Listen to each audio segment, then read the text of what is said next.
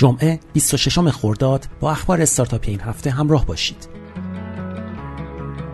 این هفته دیجیکالا اعلام کرد 42 میلیون کامنت در این پلتفرم ثبت شده و کاربران می توانند پیش از خرید خود با خواندن کامنت ها ریسک خرید اشتباه را کاهش دهند. در هفته که گذشت دیجی پی و گروه مالی فارابی قرارداد همکاری مشترک امضا کردند. در نتیجه این همکاری سرمایه گذاری با مبالغ خرد برای کاربران دیجی پی امکان پذیر می شود. دیجی پی اعلام کرد به دنبال ایجاد مارکت پلیس در حوزه سرمایه گذاری است. کارنامه گزارش سالانه 1401 خود را منتشر کرد. بر اساس این گزارش شاخص قیمت خودرو در انتهای سال نسبت به ابتدای سال 1401 رقم 83 درصد رشد داشته است و دو خودرو پراید و سپس پژو پارس بیشترین سهم بازار خودروهای معاملاتی دست دوم کشور را به خود اختصاص دادند. کارنامه در طول سه سال فعالیت خود حدود 250 هزار خودرو را کارشناسی کرده و ارزش معاملات صورت گرفته بر بستر آن 19.5 هزار میلیارد تومان بوده است. نیما نامداری مدیرعامل کارنامه در تشریح سهم بازار کارشناسی خودرو در کشور گفت 85 درصد بازار کارشناسی خودرو کماکان به شکل سنتی است و فقط 15 درصد آن آنلاین شده که مجموع رقبای کارنامه روی هم 3 درصد این بازار را در اختیار دارند. حسن خوشخو معاون هوانوردی و امور بین الملل سازمان هواپیمایی کشوری از تعلیق مجوز فعالیت شرکت سفرهای علی بابا به مدت یک ماه به دلیل گران فروشی خبر داد. او همچنین تصریح کرد قبول هر گونه تعهد جدید در مدت تعلیق منجر به لغو مجوز فعالیت می گردد. پادرو گزارش سالانه خود را منتشر کرد.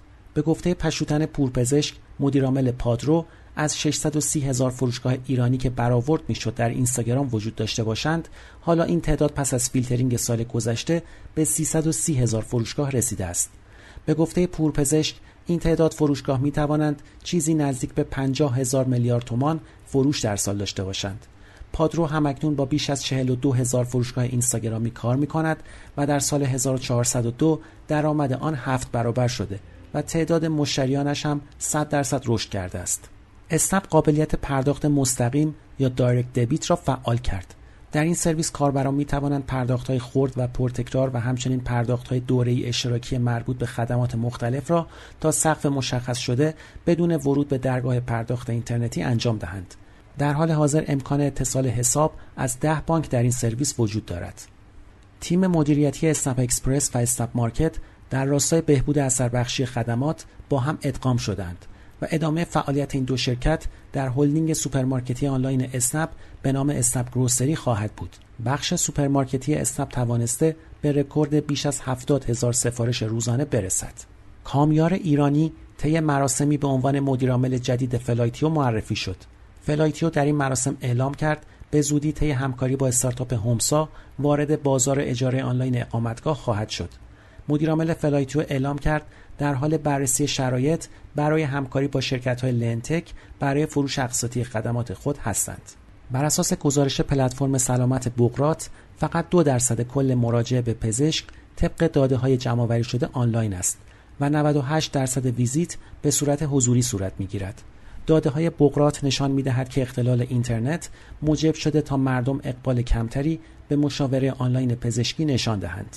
صرافی رمز ارز تترلند پس از رونمایی از نسخه جدید وب و اپلیکیشن گزارش سال 1401 خود را منتشر کرد.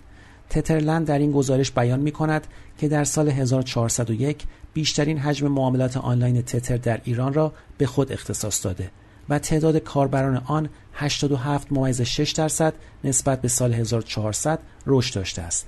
این صرافی در سال گذشته 9 سرویس جدید را معرفی کرده است. شرکت پرداخت الکترونیک صداد طی انعقاد تفاهمنامه‌ای با استارتاپ یکتا ارتباط تعاملی پرتونما تجهیز میادین میو و تربار به کارتخانهای اندرویدی را کلید زد. این همکاری مشترک باعث می شود که با امکان درج قیمت یک پارچه مشکلات در حوزه قیمت گذاری کاهش پیدا کند. استارتاپ اوکتین از جذب سرمایه در قالب همسرمایه گذاری از سه مجموعه دیجی نکست، کارایا و نیک ونچرز خبر داد.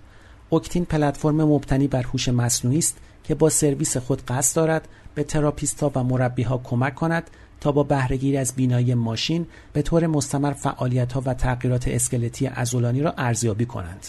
بر اساس گزارش تحلیلی big data ی دیتاک رفتار کاربران ایرانی نشان می‌دهد رقم محدودیت های مختلف روی اینترنت میزان فعالیت ایرانیان در شبکه های اجتماعی خارجی افزایش یافته است. بر اساس این گزارش تلگرام در ایران بین 58 تا 61 میلیون کاربر و اینستاگرام نیز بین 42 تا 46 میلیون کاربر دارد. همچنین تعداد کاربران ایرانی توییتر نیز بین 3.5 تا 4 میلیون است. پنجشنبه هفته گذشته محمد مخبر معاون اول رئیس جمهور در نشستی سه ساعته با 18 نفر از مدیران و فعالان کسب و کارهای بزرگ دیجیتال در کشور به بررسی مسائل و مشکلات این حوزه پرداخت و روی کرده دولت سیزدهم به اقتصاد دیجیتال را نگاهی فرصت محور و تحول ساز خواند. در هفته که گذشت صاحبان برخی از کسب و کارها با مسئولی درگاه های پرداختشان مواجه شدند که به دلیل تعلیق این اماد رخ داده بود. مدیرعامل پادرو دلیل این امر را رد صلاحیت کسب و کارها از سوی اماکن عنوان کرد. مدیرعامل زرین پال به پیوست گفت حدوداً سه هزار کسب و کار با چنین مشکلی مواجه شدند. شرکت معروف سرمایه گذاری جسورانه سکویا کپیتال که سرمایه گذار اولیه شرکت های همچون گوگل و اینستاگرام است تحت تاثیر تنش های بین چین و آمریکا به سه شرکت مجزا تقسیم می شود. سکویا کپیتال هم در آمریکا و هم در چین سرمایه گذاری های متعددی انجام داده و اکنون رگولاتورهای هر دو کشور با فعالیت شرکت به این شکل مشکل دارند.